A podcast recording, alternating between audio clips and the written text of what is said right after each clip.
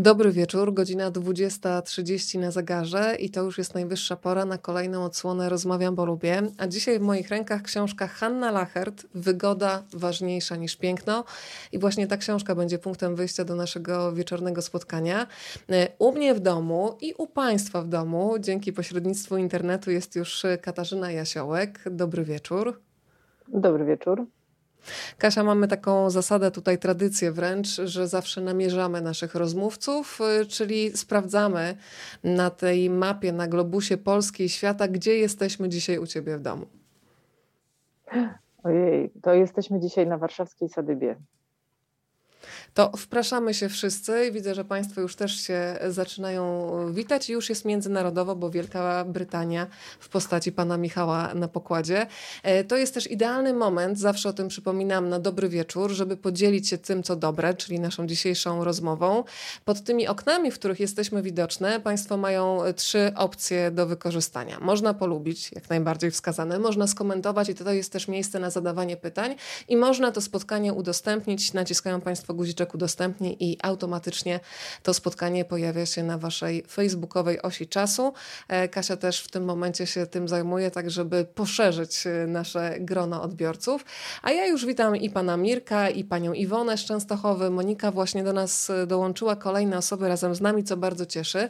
Pozwólcie, że zacznę od takiego kulturalnego przedstawienia. Kasia udostępnia, a ja będę mówić o Kasi, która jest absolwentką filologii polskiej na Uniwersytecie Warszawskim i jej pasją i taką pasją od lat jest wnętrzarstwo e, polskie i zagraniczne wzornictwo. Lubi odwiedzać targi staroci, to jest jedna z wielu rzeczy, które nas e, łączy. Pisze artykuły i teksty do katalogów wystaw poświęconych wzornictwu i rzemiosłu.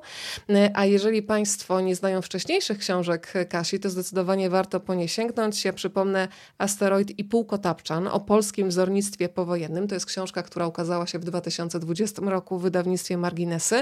A dzisiaj, Kasia, muszę Ci powiedzieć, że słuchałam sobie rozmowy na temat e, Twojej książki Opakowania, czyli perfumowanie śledzie o grafice, reklamie i handlu w PRL-u.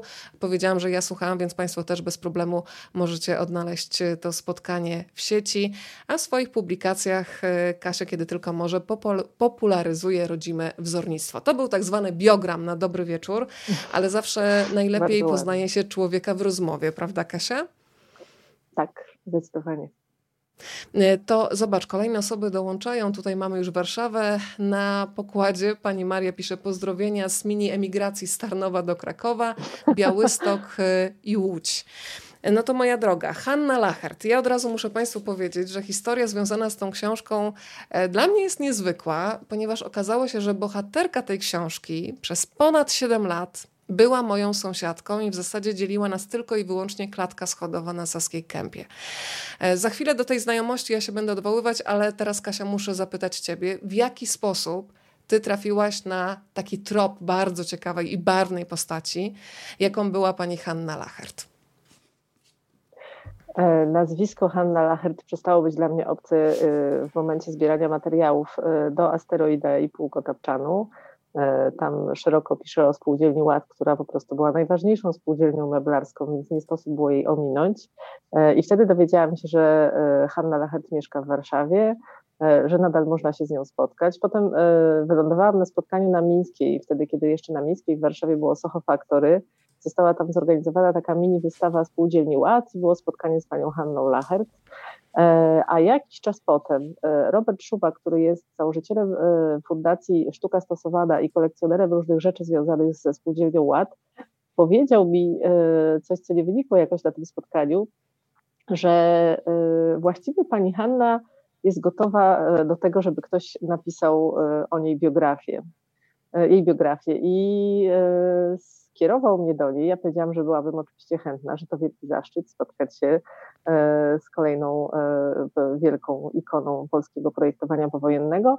E, I rzeczywiście do takiego spotkania doszło, tak jak wspominam na początku książki, w mojej urodziny, więc był to wspaniały prezent od losu. No i tak od tego pierwszego spotkania poprzez kolejne starałyśmy się złożyć z tego jakąś historię. Bardzo lubię to, co, o czym piszesz e, we wstępie, że pisanie tej historii przypomina trochę zabawę z kalejdoskopem, czyli wyłapujesz fragmenty codzienności i starasz się stworzyć e, taki całościowy obraz. Widzę, że na pokładzie pojawiło się wydawnictwo Marginesy, czyli twoje e, wydawnictwo. To ja od razu powiem, że to Aga Obrzut mi uświadomiła, że pani Hanna Lachert była moją sąsiadką, bo zadzwoniła do mnie i powiedziała, a ty wiesz, że bohaterka tej książki mieszkała na twojej dawnej ulicy i ja miałam przez chwilę taki moment konsternacji i tak Lachert? Hanna Lachert. I od razu przed oczami zobaczyłam panią, która rządziła kamienicą przy ulicy Radziłowskiej. E, i od razu miałam, wiesz, takie mm, stop klatki. Bardzo energiczna, bardzo często poruszała się z takim wózeczkiem na zakupy, dokarmiała miejscowe koty, spotykałyśmy się w kawiarni Irena czasem, gdzie kupowała ciasteczka na wynos. E, i bardzo często żywo komentowała rzeczywistość, a to na przykład ochrzaniała sąsiadów za bałagan w ogródku, bo jak to tak może wyglądać. E, I i, I sobie pomyślałam, no przecież, że kojarzę, ale ja naprawdę nie miałam pojęcia, jak barwna postać jest schowana klatkę obok. No to powiedz ten pierwszy moment, kiedy już e, się spotykacie, kiedy jest decyzja, mm, jak to wasze wzajemne obwąchiwanie się i poznawanie wyglądało, e, bo pani Hanna była taka bardzo konkretna i ona potrafiła i skrytykować, i skomentować, więc zastanawiam się, jak ciebie przyjęła jako osobę, która ma opisywać, odtwarzać, rekonstruować jej życie. E, tak, rzeczywiście e, nie był to typ takiej e, miłej, ciumciającej staruszeczki. Zjawiłam się u niej z bukietem kwiatów z okazji jej urodzin, które były dzień wcześniej. Dostałam ochrzan na wstępie, że przyszłam z kwiatami, bo po co. Potem w toku rozmów dowiedziałam się, że kwiaty właściwie powinny być białe, jak już bym z nimi przyszła, bo pani Lachert jako, e, jako osoba, która zajmowała się projektowaniem wnętrz, uważała, że tylko białe kwiaty nie psują e, kolorystycznie tego wszystkiego, co się w tym wnętrzu zrobi i jest w tym jakaś, jakiś sens i jakaś prawda. No i wszystkie nasze spotkania, i to pierwsze również, zaczynały się od obiadów trzydaniowych. Wow. E, e, pani Lachet e, świetnie gotowała, a i też na tym pierwszym spotkaniu zostałam od razu ofukana za to, że mówię pani, pani, pani. Dowiedziałam się, że mam mówić babciu, więc mówiłam do Hanny Lachet, babciu od pierwszego spotkania. Ale przeszło ci to łatwo przez usta, bo to też jest taka niecodzienna sytuacja. Przychodzisz do swojej bohaterki przyszłej książki i masz mówić babciu. Łatwe to było czy nie? No właśnie to było nadspodziewanie łatwe i zastanawiam się teraz, y, bo rzeczywiście nigdy nie miałam z nikim takiej sytuacji, więc oczywiście nie było tak, że to się zdarzyło po raz kolejny. Y, mimo, że spotykam się, y, projektanci wzornictwa powojennego to są ludzie, którzy właśnie mają tyle lat, co pani Hanna Lachert miała, gdy ja ją odwiedzałam w domu albo są ciut o dekadę młodsi, ale generalnie no wszyscy mogliby być moimi dziadkami, jeżeli chodzi o wiek, czy babciami, ale nikt nigdy oczywiście nie wystąpił z taką propozycją. Natomiast nie wiem nawet, czy słowo propozycja jest tutaj na miejscu, ponieważ to było po prostu zakomunikowane, polecenie. że mamy się tak. Yy, tak, to było właściwie polecenie. Także ja nawet tego nie analizowałam, nie zastanawiałam się nad tym, czy mogę, czy po prostu nieznoszącym tonu sprzeciwem powiedziała mi, że tak mam się do niej zgłasza, zwracać i koniec, kropka. Więc, yy, więc od tej pory rzeczywiście tak było. E, to Kasia, przypomnijmy, ile lat e, miała pani Hanna, kiedy się po raz pierwszy spotkałyście, kiedy zaczęły się prace nad książką. E, zmarła w kwietniu 2021 roku w wieku 92 lat. A kiedy, w jakim wieku wy się poznałyście? Ile miała wtedy lat? My się spotkałyśmy dwa lata wcześniej, dwa, trzy lata wcześniej. No więc miała te 90 lat, 90, 89 to ona kompletnie Bo, na swój y, wiek nie wyglądała, prawda? Zgodzisz się? Ja, byłam, ja myślałam, że pani Hanna może mieć koło osiemdziesiątki, to jest góra. Mhm. E, tak, ale to jest to takie pokolenie, bo ona była ten sam rocznik co moja babcia i moja babcia też do samego końca nie wyglądała na swój wiek. E, farbowała włosy na, e, na kasztan i jak już zdecydowała, że nie farbuje, to się trochę tego wstydziła, że została się babcią. A pani Hanna zawsze miała makijaż zrobiony i zawsze mnie się obrywało za brak makijażu e, na spotkaniach. E, obrywało mi się też za fryzurę i wiele innych rzeczy, więc trochę rzeczywiście. Ale co było nie tak z fryzurą? Babcią. Poczekaj, poczekaj. Co było nie tak z fryzurą? Katarzyny? No powinna być krótsza po prostu. No. Miałam wtedy długie włosy, jak zaczęłam przychodzić do pani Hanny i dowiedziałam się, że to nie jest dobra fryzura, powinnam ściąć. I rzeczywiście pod jej wpływem w którymś momencie ścięłam włosy i potem strasznie żałowałam i odrastały bardzo długo. Więc dałam się zmanipulować i podporządkowałam się. Tak samo jak kiedyś idąc prosto ze spotkania z panią Hanną na wernisaż do promu na Saskiej Kępie, zostałam wymalowana, e, żebym nie, nie szła tak na wernisaż sotę. Więc e, no, ciężko było dyskutować z panią Hanną. Ale poczekaj, poczekaj, zostałam wymalowana. Chcesz mi powiedzieć, że pani Hanna weszła w rolę makijażystki? E, może nie do końca weszła w rolę makijażystki, ale w każdym razie wręczyła mi kosmetyki i absolutnie po prostu nakazała, że muszę coś z tym zrobić. Nie mogę wyjść tak po prostu na wernisaż, tak bez umalowania się, więc albo używam, albo nie wiem co. No w każdym razie wolałam nie podpadać, bo podpadanie własnej bohaterce, która by w końcu trzasnęła drzwiami i powiedziała, że nie będzie żadnej biografii, było zbyt ryzykowne. W związku z tym karnie pomalowałam usta, wyputrowałam się i tak wyszłam na wernisaż w promie. To słuchaj, to w zasadzie możemy teraz zweryfikować podtytuł wygoda równie ważna jak piękno, bo tu mamy wygoda ważniejsza niż piękno, ale jak się okazuje, to wyjście i to piękno też było istotne. E, to jest trochę tak, że pani Hanna e, jednak jest z tego pokolenia, gdzie mm, filozofia dotycząca wyglądu była zdecydowanie inna niż teraz, bo teraz stawiamy w moim odczuciu na wygodę. E, już, już ta filozofia, bądźmy najlepszą wersją samej siebie, odeszła do lamusa. Teraz jesteśmy wystarczająco dobre takie, jakie jesteśmy, rezygnujemy z makijażu, bo nam się, jak nam się nie chce, to go nie robimy. E, natomiast e, pani Hanna nie dość, że z tego ziemiańskiego domu, gdzie ta mama, dama była wiecznie pięknie ubrana, pięknie uczesana i to było naturalne, że tak wygląda, e, to jeszcze po wojnie, no jednak kobiety nosiły się zupełnie inaczej niż teraz, z większą dbałością. Jednak przyświecała im myśl, żeby wyglądać jak najlepiej mogą wyglądać, natomiast nam chyba taka myśl już od dawna nie przyświeca. E, stąd e, jednak ta różnica e, poglądów na temat wyglądu. Dzisiaj, to mogę już Państwu obiecać, będziemy rozmawiać na pewno o sztuce użytkowej. Będziemy rozmawiać o meblach zaprojektowanych przez panią Hannę, o lampach, bardzo oryginalnej biżuterii, ale też na pewno o sztuce życia, bo czymś, co mnie absolutnie zachwyca jest to, że Hanna Lachert była takim typem kobiety, która sięgała po to, co chciała, bez y, oglądania się na innych, bez zastanawiania się, a co ludzie na mój taki, a nie inny wybór y, powiedzą. E, dzisiaj, kiedy myślę o y, naszych koleżankach i kolegach freelancerach, to zawsze mi się wydaje, że no, to takie, takie, takie nasze nasze czasy i tutaj ciągła zmiana pracy, a ona w latach 50. cały czas była freelancerką.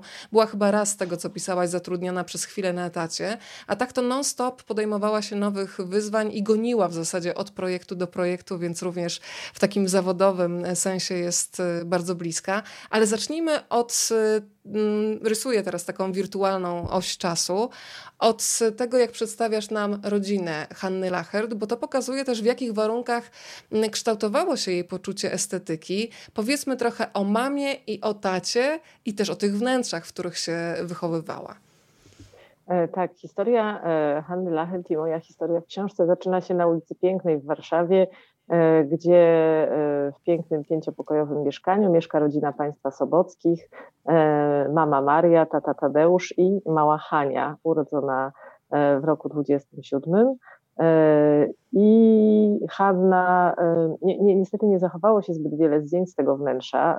W książce są dwa z gabinetu ojca i jakieś takie zdjęcie prawdopodobnie z salonu, gdzie mama siedzi z Hanią na kolanach. No i widać oczywiście to, co mnie zaskakuje, czyli e, ziemiaństwo w kamienicy w Warszawie, więc są piękne e, dębowe, tudzież formirowane meble e, dębem. Hania wspomina, że we wszystkich pomieszczeniach były modne wówczas tapety, zasłony. Jak ktoś ogląda stare kino, to potrafi sobie wyobrazić, jak, mogła, jak mogły te wnętrza wyglądać. Ta biała stolarka z tymi podwójnymi drzwiami, ze złoceniami, e, palmy, e, oczywiście porcelana e, najwyższej jakości, dywany, na których punkcie tata Sobocki miał fioła i te dywany leżały warstwowo i były odkurzane i trzepane i przekładane. Piękna sypialnia rodziców, do której Hanna nie miała wstępu, ale oczywiście wiedziała, jak wyglądała, więc była to sypialnia urządzona meblami w stylu Ludwika, białymi, E, więc e, Hanna e, startowała w życie w pięknym otoczeniu. Powiedziałaś e, teraz bardzo cenną rzecz, która też mnie zatrzymała podczas lektury, bo mi uświadomiła, jak bardzo się też e, różnił model wychowania dzisiaj dzieci i dzieci kiedyś. E, jeszcze mm, przed laty mm, powiedziałaś o tym, że Hanna nie miała wstępu w zasadzie do rodzicielskiej sypialni. I kiedy się czyta opowieść na przykład o mamie, no to widzimy kobietę, która bywa na balach, chodzi do kawiarni, a tam są nianie, są bony i w zasadzie ten kontakt z dzieckiem no nie jest taki bardzo bliski, tylko mocno ograniczony i gdzieś te dzieci są tak trzymane na dystans, co dzisiaj, no myślę, że rzadko w którym domu ma miejsce tak wyjściowo z założeniami wychowawczymi, że tak to nazwę w ten sposób. Tak, dzisiaj dzieci e, przejmują sypialnię, śpią w, z rodzicami w łóżku. Czasem jeden rodzic musi się wyprowadzić na kanapę, e, no zazwyczaj ojciec, e, żeby dziecko mogło zająć jego miejsce. Natomiast rzeczywiście Hanna była wychowywana w tej klasie społecznej i, i w tych czasach, kiedy, e, kiedy miała bony, kiedy większy kontakt miała ze służącymi, z którymi gotowała, pomagała im, spędzała czas, e, niż właściwie z własnymi rodzicami, co nie jest oczywiście zarzutem, bo patrząc na to, jak przebojowa była i jak sobie potem radziła w życiu, to nie czuła się dzieckiem niekochanym czy zaniedbanym. E, ale, e, ale zdecydowanie była trzymana, e, no szczególnie przez matkę, jakoś tam na dystans. Rodzice mieli swoje życie towarzyskie, a dziecko było zaopiekowane przez innych dorosłych w domu.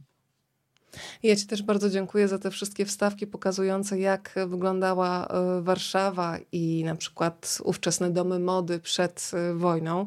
Jest taki fragment, kiedy opowiadasz o tym, kiedy to mąż e, mamy pani Hanny szyje dla niej sukienkę, bo pracował też jako człowiek, który, no w zasadzie, no właśnie, powiedzmy, bo i architektura, ale też scenografia, czym się zajmował tato Hanny Lachert, a potem wrócę do tego wątku szytej dla żony sukienki na prędce.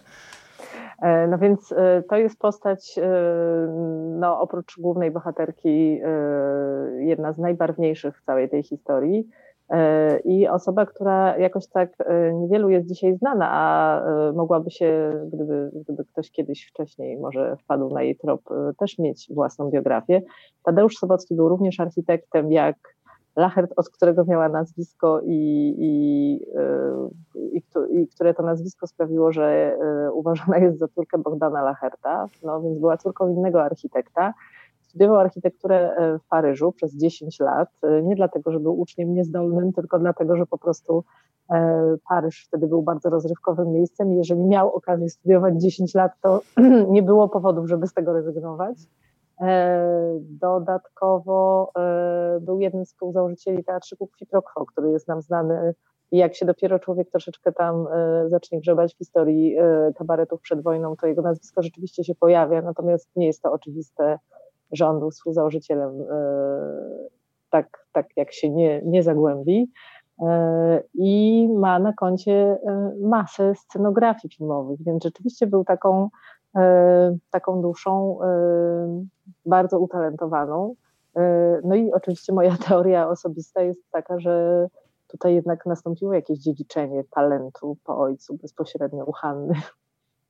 Tak, zresztą piszesz o tym, że byli bardzo blisko, zdecydowanie bardziej Hanna była właśnie z ojcem niż z matką.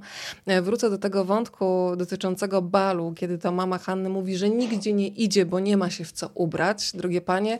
I teraz powiedzcie, której mąż zareagowałby w ten sposób, że usiadłby do maszyny, wyjąłby mm, specjalny materiał, jeszcze jakiś taki wieczorowy i na prędce uszył suknię. To jest naprawdę mężczyzna wyjątkowy. E, I piszesz tak, tylko ten jeden raz mama Hanny skorzysta z umiejętności krawieckich męża. Kreacji na co dzień i na wyjścia szuka chociażby w domu mody Bogusława Hersego, mieszczącym się w czteropiętrowej kamienicy przy ulicy Marszałkowskiej pod numerem 150. Spotkać tu można nie tylko najzamożniejsze damy z Warszawy i prowincji, do których skierowana jest oferta ekskluzywnego sklepu, ale także mniej majętne klientki. One jednak najczęściej tylko oglądają towar, z rzadka kupują jakiś drobiazg. Wejście do tej krainy cudowności mieści się na rogu Marszałkowskiej i Erywańskiej Obecna kredytowa, wchodzących wita portier. Z pięciokątnego holu, rozmigotanego od odbijających światło tafli szkła, mogą przejść przez szklane drzwi, za którymi znajduje się sklep zajmujący parter i pierwsze piętro. Prowadzą na nie obite miękkim dywanem, imponujące schody z dekoracyjnymi balustradami po obu stronach. Klienci mogą jednakże także skorzystać z windy. W całym wnętrzu domu mody nie brakuje dywanów, tapicerowanych i fornirowanych mebli, zegarów, porcelany, luster, oświetlenia, tapet i malowideł na ścianach ozdobnych gzymsów. W takiej scenerii można kupić coś gotowego oraz zamówić odzież szytą na miarę. Wspominasz też o tym, że wnętrze Hersego można zobaczyć na przykład w filmie z 1933 roku, a mowa o filmie Jego Ekscelencja Subiekt. I to daje też takie wyobrażenie, w jakiej przestrzeni człowiek nawet idąc na zakupy, no nie chodził po galerii handlowej, które umówmy się dzisiaj wyglądają różnie, niektóre potrafią e, wyglądać dobrze, ale nie jest to chyba reguła. No i też uwielbiam e, to, jak opiszesz o domu braci Jabłkowskich i przyznaję, że e, Zastanawiam się, dlaczego dzisiaj nie ma tam już baru pod słońcem, który był na dachu, na tarasie. No to jest idealne miejsce na kawiarnię w centrum Warszawy. Jak odtwarzałaś tę rzeczywistość znaną mamie Hani, a później samej Hani? No, oczywiście w sukurs przyszły mi autorki i autorzy książek. Wtedy, kiedy ja pisałam historię Hanny Lachert, y, Muzeum Warszawy wydało książkę o domu Herse, którą bardzo polecam, która jest przepasna, bogato ilustrowana i jest w niej oczywiście dużo, dużo, dużo więcej detali niż ja tutaj w tym jednym akapicie uchwyciłam. I tak samo mamy już drugie wydanie książki o domu braci Jabłkowskich, o tej historii tego, jak on wyglądał przed wojną, ale też tego, jak rodzina Jabłkowskich odzyskiwała go po wojnie. E, dlaczego tam nie ma kawiarni? Sama się zastanawiam, bo rzeczywiście jest to idealne miejsce. Z takiego miejsca, takich miejsc jest, no, nie to, że nie ma, ale mało jest takich miejsc w Warszawie. Witkac ma taką kawiarnię z tarasem, z której widać dachy Warszawy i rzeczywiście jest to niesamowite miejsce. No, nie wiem, ktoś nie wymyślił, żeby tam był taki model biznesowy. Natomiast zawsze jak myślę o domu braci Jabłkowskich, cieszę się, że on jednak przetrwał jako jedna z nielicznych takich budowli i takie miejsce rzeczywiście wyjątkowe. On nie był tak, y, nie, nie, nie, jego oferta nie była skierowana do takiej klienteli jak klientela Hersego. Tam mógł rzeczywiście przyjść podobno każdy, z tego co można przeczytać i z tego też co mówiła Hanna. No tam się ubierało Hannę, czyli dziecko. Mama się niespecjalnie zbliżała do kupowania sobie tam ubrań. Tam się kupowało też fartuszki dla służących, więc generalnie tak, dzieci fartuszki dla służących. E, ale są też inne marki, e, e, które, tak byśmy dzisiaj powiedzieli, marki, które dobrze znamy, mieszkając w Warszawie i które też nadal są obecne, co cieszy w tym takim momencie, kiedy rzemiosło znowu jest na czasie. E, które również były w domu e, państwa sobockich e, kupowane i użytkowane z szacunkiem. To, o czym piszesz, też coraz więcej mi rozjaśniało w głowie, bo kiedy przeczytałam książkę, to zrozumiałam to zaangażowanie i zainteresowanie życiem kamienicy. No bo w 1935 roku w końcu poznałam też datę, w którym powstała kamienica, do której mam ogromny sentyment, że właśnie w 1935 roku to tato Hanny Lachert zajmował się budową dwóch kamienic czynszowych. E, I ja przyznaję, że do dzisiaj mam ogromny sentyment do zarówno gorsecików, które są na podłodze, na klatce schodowej, ale też pięknych drewnianych e, poręczy. I zawsze sobie tamtędy chodząc czy wracając, zastanawiałam się. Wiedziałam, że przedwojenna, ale dokładnego roku e, nie znałam, więc zawsze sobie myślałam o tym, ile tam par dłoni podtrzymywało się o te poręcze. Powiedz o tej Radziłowskiej, bo ona dla niej była w zasadzie istotna niemal przez całe życie. Był taki moment, kiedy ona wyszła za mąż i była na Katowickiej, czyli też niedaleko, y, ale ta Radziłowska, y, powiedz, jak wyglądało mm, zamieszkanie tego budynku i ile tam się zmieniało po drodze? E, tak, Radziłowska była bardzo ważnym, e, ważnym miejscem, właściwie chyba takim, jeżeli chodzi o zamieszkanie, najważniejszym, no i oczywiście naj, najdłużej użytkowanym przez panią Hannę Lachert miejscem. E, najpierw sobotcy mieszkali właśnie na Pięknej, a potem tata jako architekt dostał zlecenie na zbudowanie tych dwóch kamienic na Radziłowskiej. I wówczas podjęli decyzję o tym, że muszą się przenieść z, Saskiej z pięknej na Saską Kępę, żeby on miał bliżej do oglądania budowy. Wynajęli jedną z willi, nielicznych wówczas, trudno nam to sobie dzisiaj wyobrazić, ale jak wiesz, Saską Kępę też, też zgłębiłam, to jak ona wyglądała i E, w tych latach 20. i 30. to po prostu e, była łąka, na której e, wyrastały powoli wille, ale nie była tak zabudowana. Były pierwsze ulice, pierwsze latarnie i wszechobecne błoto i szuwary, jak oni tam zaczęli mieszkać. I no tak, to jest chyba najbardziej podmokła dzielnica Warszawy. Do dzisiaj podobno mieszkańcy narzekają na wodę w piwnicach. Więc oni się przeprowadzili na Saską Kępę, e, a potem po wojnie, e, potem przez chwilę mieszkali na Nowym Zjeździe razem z bratem e, Marii Sobockiej, a po wojnie Hanna została wysłana przez rodziców na zwiady, żeby zobaczyć, co zostało zbudowane przez ojca kamienicy, bo ich kamienicy na Pięknej już nie było, więc tam nie było powrotu.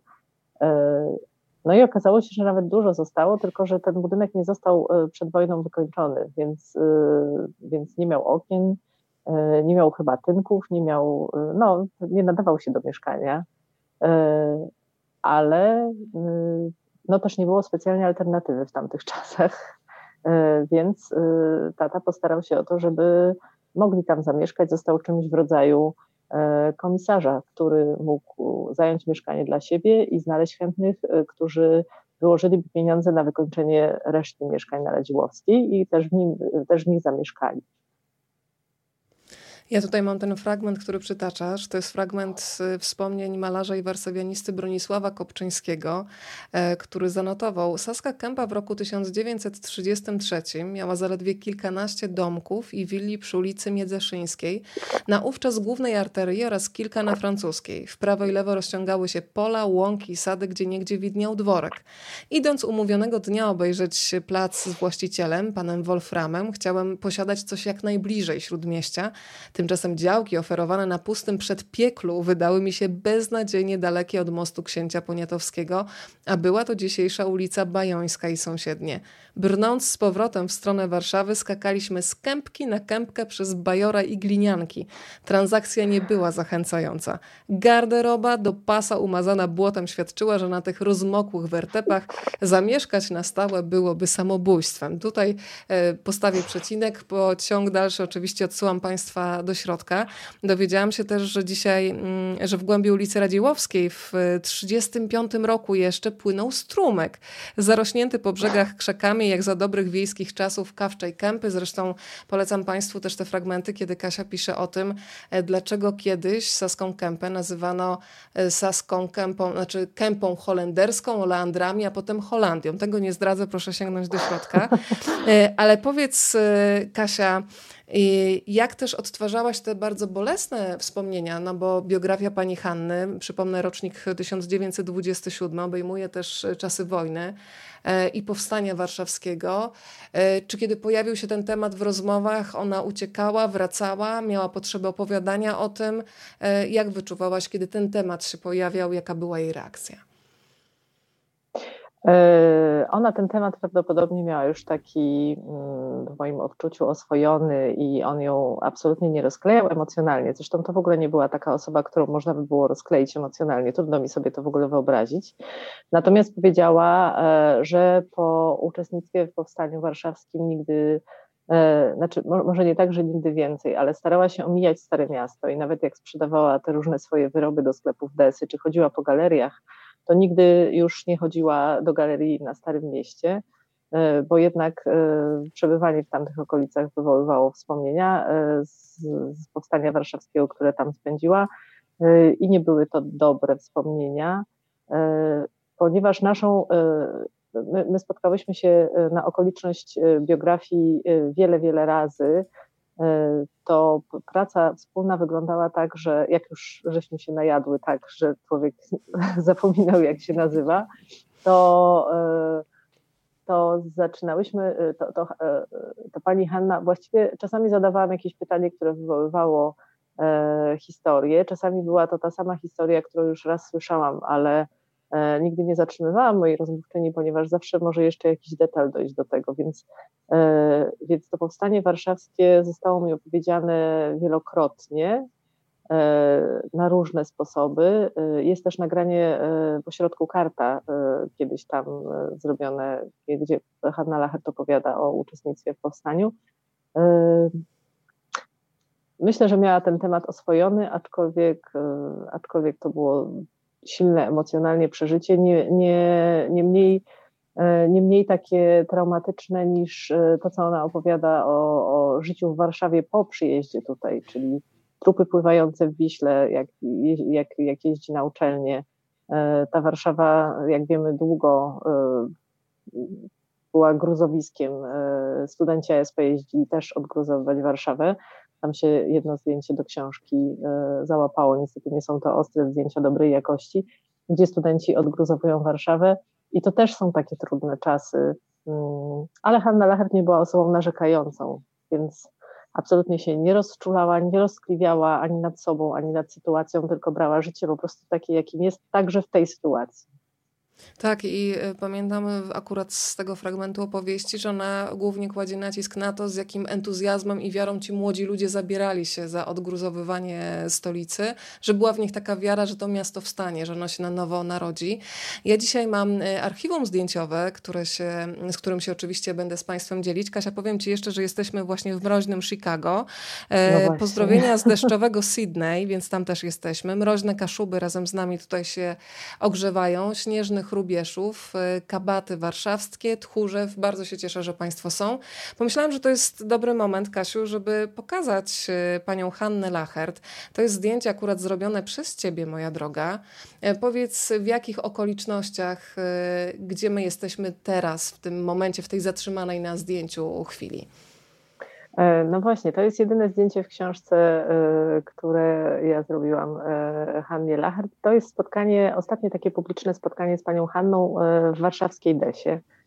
Przy okazji aukcji designu powojennego i na tej aukcji pojawiły się właśnie fotele muszla, które tutaj widzimy, stolik pani Hanny Lachert i takie regały w stylu skandynawskim, które bardzo długo ład robił i które podobno cieszyły się ogromnym ogromną popularnością było ich bardzo dużo eksportowanych e, do Szwecji.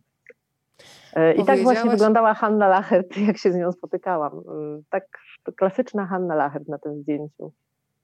Czyli pięknie zrobione włosy, elegancka sukienka. Tutaj jest każdy detal dopracowany i też słuchaj, nawet y, ta, ten jasny kolor, który umówmy się, kiedy się widzi starsze osoby na ulicach, zazwyczaj jest to coś takiego ciemnego i przygniatającego wręcz. Ja mam nawet wrażenie, że już w ogóle jak przychodzi zima w Polsce, to my jesteśmy e, szaro, czarno, brązowi, a tutaj jednak taka, taka jasność, która z niej bije. Tak, ja sama ubieram się na czarno, więc pierwsza kamieniem nie rzucę. Rzeczywiście to jest przeważający kolor na ulicach. Natomiast ja myślę, że to jest e, starannie przemyślana sprawa, ponieważ z mojej laickiej wiedzy wynika, że e, czarny podbija zmarszczki, w związku z tym e, tutaj jest ten beż czy też krem. I jest oczywiście makijaż i fryzura starannie zrobiona, więc E, to jest kolor dobrany tak, żeby korzystnie wyglądała twarz i wszystko, więc nie, nie, to nie ma żadnego przypadku. Nie ma miejsca na przypadek. Ja dzisiaj obiecałam, że będziemy wędrować po wirtualnej osi czasu, więc teraz zajrzę do mm, indeksu, do dokumentów, które też można znaleźć w książce. Ja już mam przed sobą, zaraz Państwu pokażę Państwową Wyższą Szkołę Sztuk Plastycznych i dokument, y, który przedstawia Hannę Lachert, już Państwu tutaj pokazuję. Powiedzmy w ogóle kilka słów, y, Kasiu, o wyborze studiów. Czy to było oczywiste? E, jak reagowała rodzina? Czy Hanna Lachert się zastanawiała nad tym, w jakim kierunku pójść zawodowo? Jak to wyglądało? To był chyba trochę przypadek, ale nie była to absolutnie taka rzecz, e, taka rzecz, nad którą rodzina by debatowała i, i gdzie w ogóle chyba mogliby mieć jakieś, jakieś zdanie na ten temat. Hanna Lachert po wojnie dokończyła swoją edukację na poziomie średnim, czyli skończyła E, rozgrzebaną szkołę średnią, zrobiła szybciutko maturę, e, co podobno nie było bardzo trudne, bo oczywiście tajemnicą Poliszynela było jej uczestnictwo w powstaniu warszawskim, więc traktowana była w sposób ulgowy. E, a potem mama po wojnie podjęła pracę, swoją pierwszą pracę zawodową, bo przed wojną oczywiście nie pracowała, w Bibliotece Uniwersytetu Warszawskiego, gdzie potem była kierowniczką i załatwiła jej, można powiedzieć, taki egzamin, nie wiem, czy gdzieś poza E, poza tymi terminami egzaminów, czy wtedy w ogóle nie było jakichś takich e, sztywnych terminów, tylko to wszystko się jakoś tam po wojnie e, od nowa układało, gdzie musiała narysować różne rzeczy przed komisją i na podstawie tego, jak dobre były jej rysunki, została przyjęta na, na warszawską ASP. I nigdy nie mówiła, dlaczego tam poszła, ale właściwie to chyba był taki naturalny wybór, że pójdzie na, jaką, na jakąś uczelnię artystyczną i trochę śladami ojca. Nigdy przyznam, nie zapytałam, dlaczego to nie była architektura, taka architektura jak, jak jej ojciec, tylko taka architektura wnętrz. Może w tamtych czasach kobiecie było trudno być architektem wnętrza, co dopiero architektem. Może to było po prostu nie, nie do przełknięcia więc, więc stąd taki wybór. No i ten talent jednak. Myślę, że myślę, że dla ojca to było zupełnie naturalne, że, że ona idzie na takie studia, a matka prawdopodobnie zdawała sobie sprawę, że gdyby nawet miała inne zdanie, to nie przekona jej, że to jest zły wybór. Mama studiowała tak, filozofię, yy, ale, ale nie skończyła jej, więc mama humanistycznie podeszła do tematu studiów to ja tak sobie myślałam o tej relacji bardzo silnej córka, córka-ojciec y, i myślę, że e, to też jest historia wielu takich silnych kobiet, tych, które dostają wsparcie właśnie od ojca, że one mają w takie przekonanie i wiarę w siebie, że tak naprawdę poradzą sobie w każdej sytuacji. I to w życiorysie e, Hanny Lachert jest obecne. E, teraz Państwo widzą zdjęcie z archiwum rodziny Lachertów, ojciec Tadeusz i Hanna Lachert, czyli bohaterka naszej dzisiejszej opowieści. Kilka minut temu, Kasia, powiedziałaś o spółdzielni Ład. To wyjaśnijmy niewtajemniczonym, co tak naprawdę kryje się za historią tej spółdzielni, tym bardziej, że sięgasz jeszcze do czasów przedwojennych. Ja nie miałam pojęcia na przykład, że przez jakiś czas był sklep w spółdzielni Ład w hotelu europejskim, więc co za miejscówka.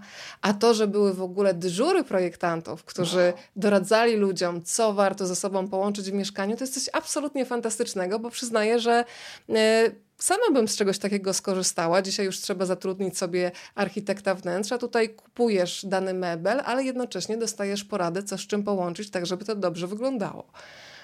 E, tak, rzeczywiście spółdzielnia Ład została założona w 1927 roku i specjalizowała się w produkcji mebli, tkanin e, i ceramiki. O ceramice, e, ceramika jest najmniej kojarzona z nią ale tkaniny były wtedy szalenie modne, nie było wnętrza bez tkanin, e, było kilimowe szaleństwo.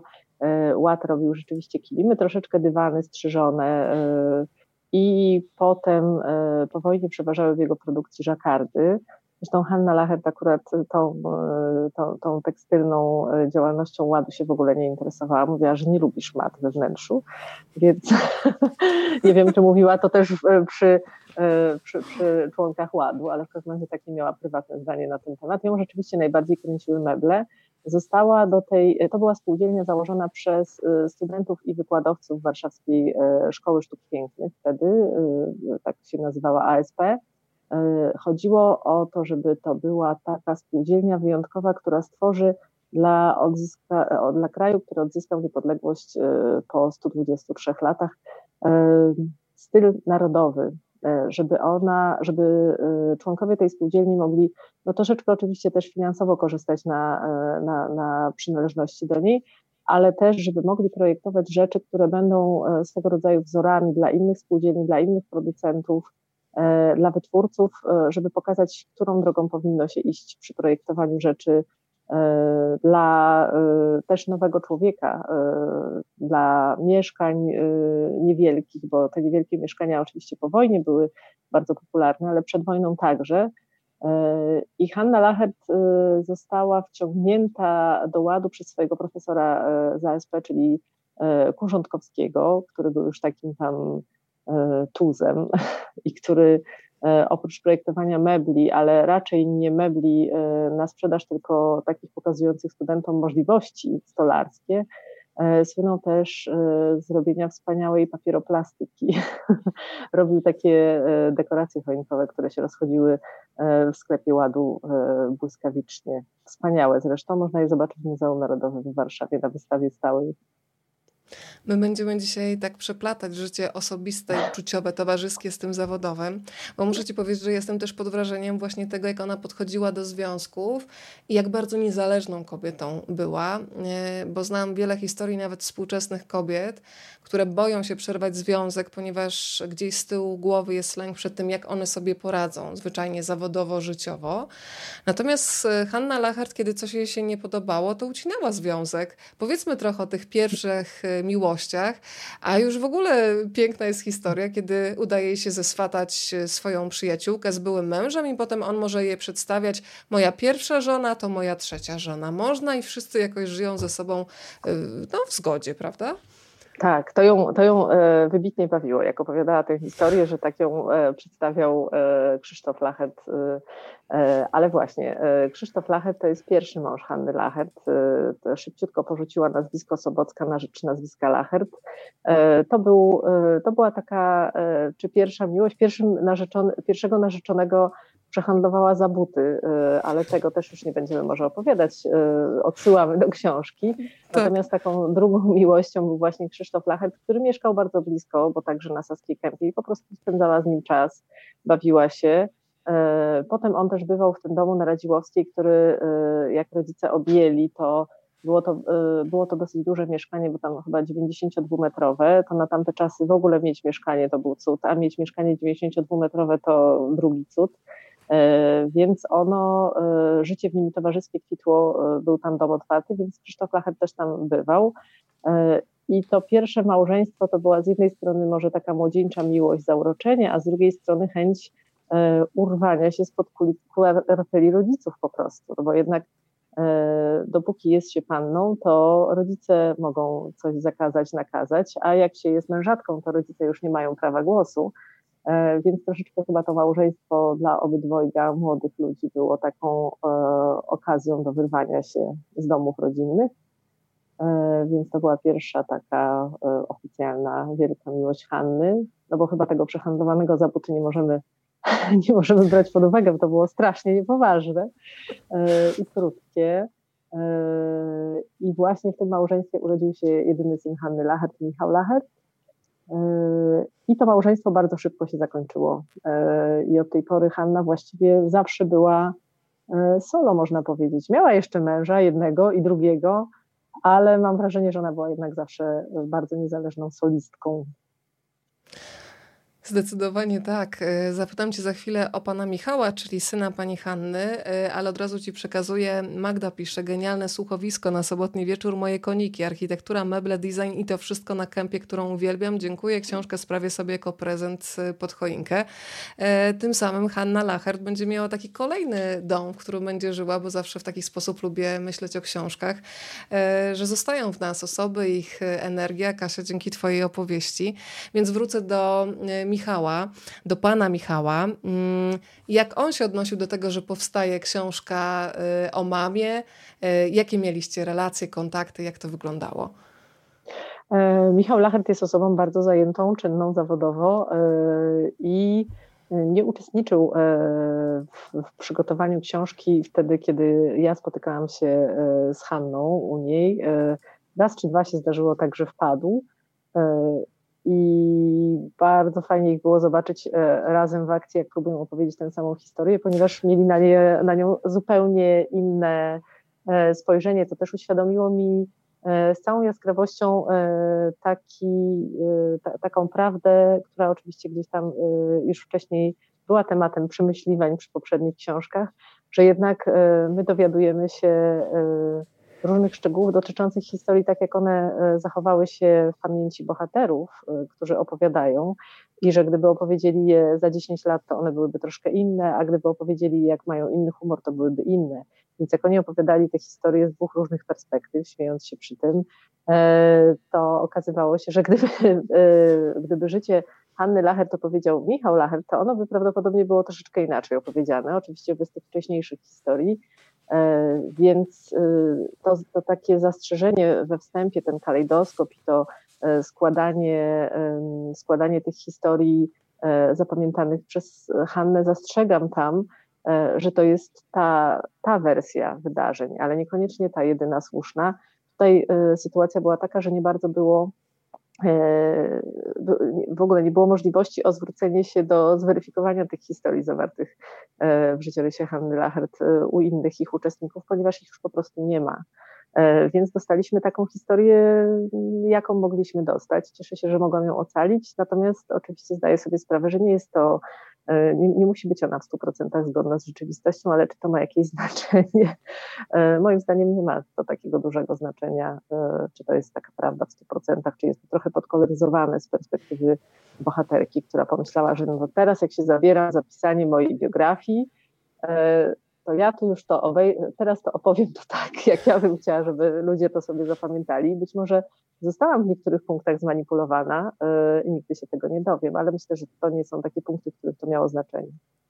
To jest e, cały ciekawy wątek dotyczący pamięci i prawdy w reportażu. Ten wątek też się pojawia na przykład u Mariusza Szczegła w książce Fakty muszą zatańczyć, gdzie faktycznie e, wielokrotnie on podkreśla, że w zasadzie przy każdym reportażu też powinna być taka adnotacja, e, że to, to jest prawda, tak zapamiętał ją bohater, tylko faktycznie tak. e, czasami e, to też są wątpliwości wielu reporterów. O tym też opowiadała nieraz Magda Grzebałkowska, że zastanawiała się, czy weryfikować wspomnienia swojego bohatera z faktami, które miała przed sobą i, mhm. i, i, czy może podważać czyjeś emocje i uczucia związane z daną sytuacją, więc to też bardzo ciekawe.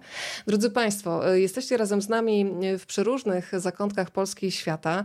Dla tych, którzy teraz do nas dołączyli, krótkie przypomnienie. Rozmawiamy o książce Hanna Lachert, Wygoda ważniejsza niż piękno, przepięknie wydanej przez e, wydawnictwo Marginesy.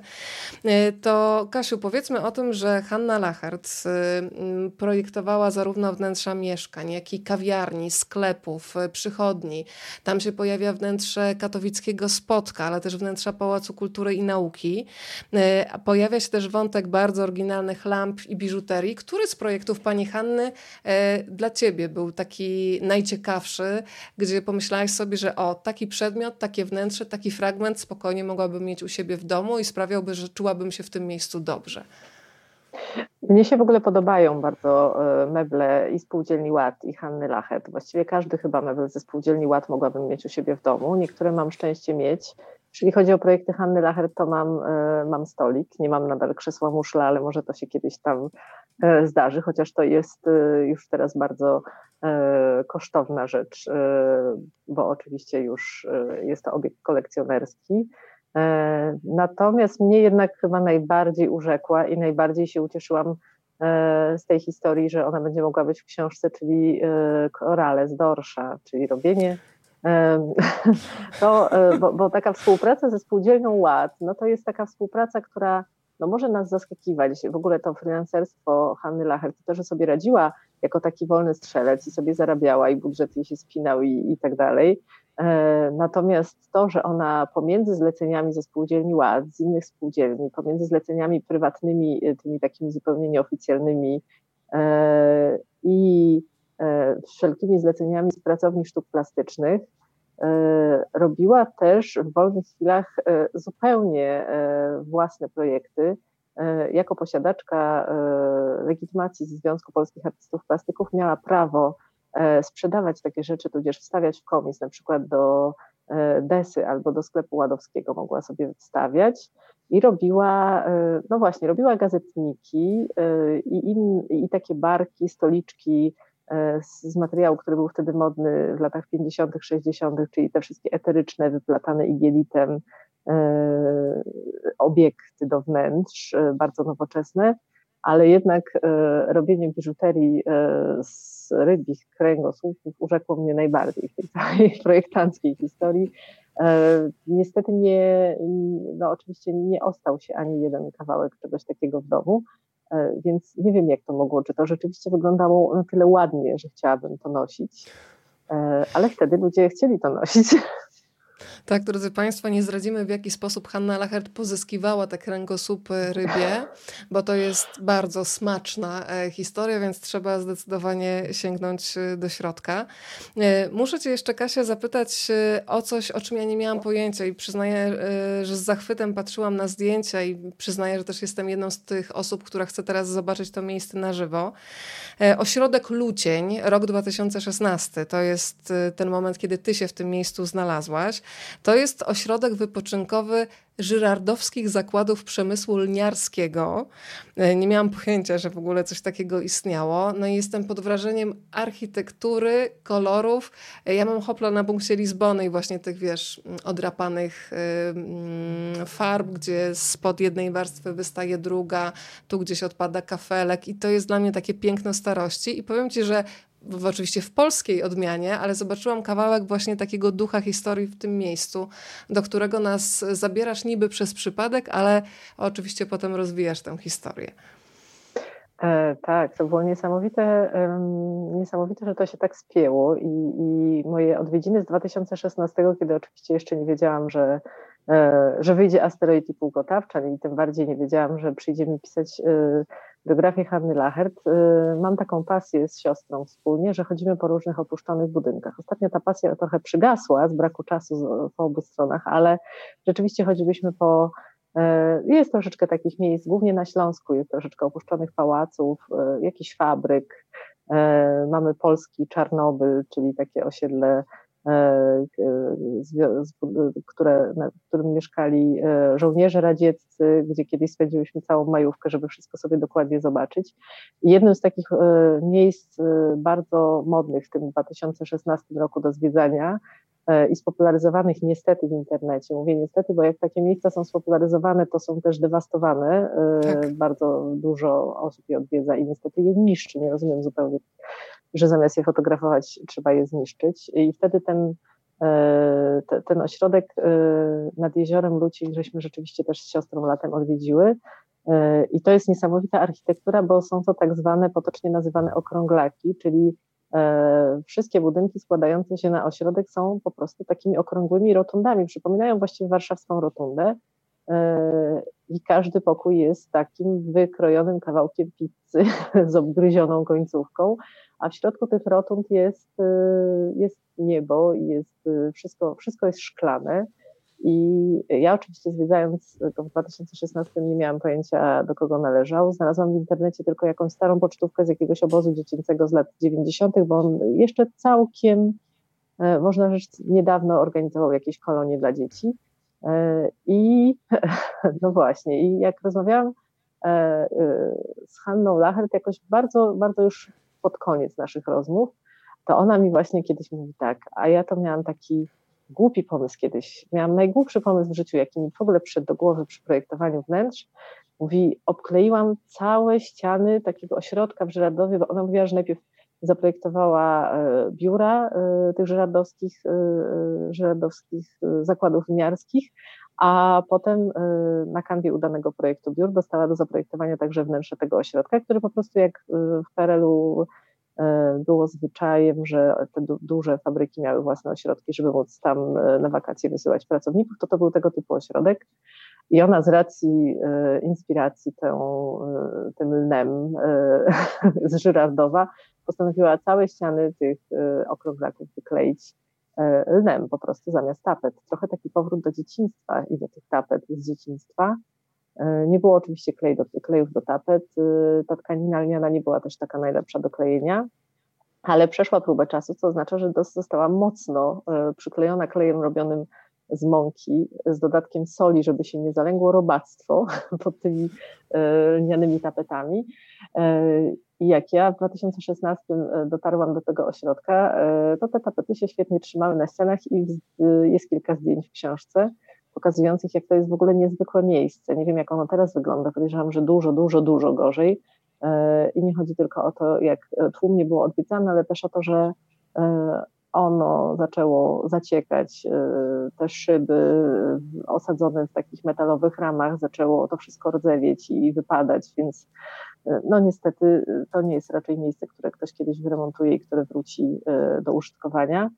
Ale właśnie Hanna mówiła, że pożałowała w ogóle tego pomysłu z tapetami z lnu, ale już było za późno, żeby się z tego wycofać, bo zostało to zrobione. I to jest właśnie coś, co Hanna określiła mianem najgłupszego swojego wnętrzarsko-zawodowego pomysłu w całym życiu.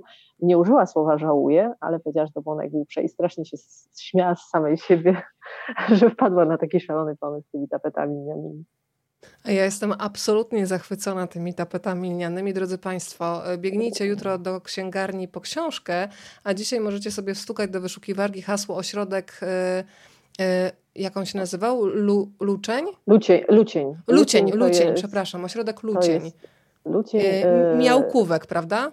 Tak, miałkówek. O, właśnie. O, mhm. więc Państwo sobie wpisują to do wyszukiwarki, to zobaczycie przynajmniej ten okrągły kształt, bo to już wygląda obłędnie. A w środku książki Hanna Lachart zobaczycie e, zdjęcia tych tapet, ich faktura i kolor. Tam jest taki turkus między innymi z szarością tak. przemieszany. Ja bym tam mogła od razu zamieszkać, oczywiście, gdyby to trochę odnowić, ale przyznam ci się, Kasia, że gdybym miała możliwości, mogła sobie taki lęd dzisiaj e, położyć tutaj w domu, to w ogóle bym się nawet nad tym e, nie zastanawiała.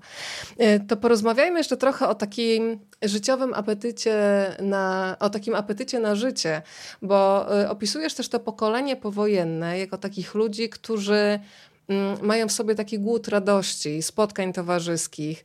E, bardzo lubię opowieść o balach takich karnawałowych czy balach przebierańców, gdzie dorośli już ludzie potrafią się bawić, wejść w konwencję, e, wybrać jakiś nowy strój. E, ja przyznaję, że zatęskniłam za takimi czasami, gdzie jest więcej przestrzeni na życie, a nie tylko praca, praca i spotkania, podczas których omawiamy projekty biznesowe lub jakieś tam zawodowe. Powiedz trochę o tym życiu towarzyskim i uczuciowym Hanny Lachert.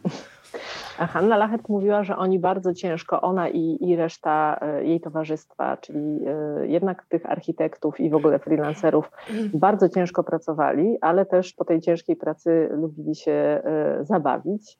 I rzeczywiście to, e, co podziwiam i czego zazdroszczę temu pokoleniu powojennego, to jest ten apetyt na życie, który my chyba gdzieś tam po drodze wytraciliśmy. E, I to, że można było się spotykać z ludźmi, nie umawiając się z nimi całymi tygodniami, jak to ma miejsce teraz. Nikt nie ma czasu, umawiamy się, od, odkładamy spotkanie z tygodnia na tydzień, z tygodnia na tydzień, nikt nie ma czasu, ktoś się zawsze wykrusza. Natomiast Hanna Lachet opowiada, że nie było właściwie takiego wieczoru, który spędziłaby sama, bo albo ktoś przychodził do niej, albo ona przychodziła do kogoś.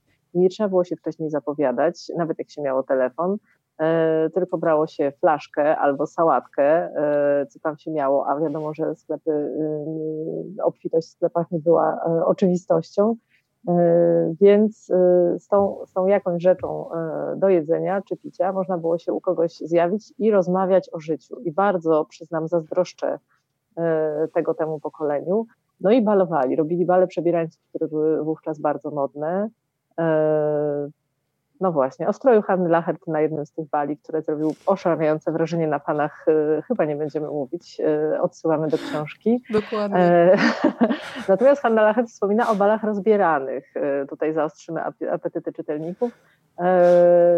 Zresztą Hanna Lachert z perspektywy już wielu, wielu lat E, mówiła, że rzeczywiście było tak, że ktoś tam dawał sygnał, e, że teraz się wszyscy mają rozebrać. No i to było, e, znaczy no, ci pruderyjni prawdopodobnie wychodzili, trzaskali drzwiami, ale w którymś momencie imprezy prawdopodobnie już mało kto był taki bardzo pruderyjny.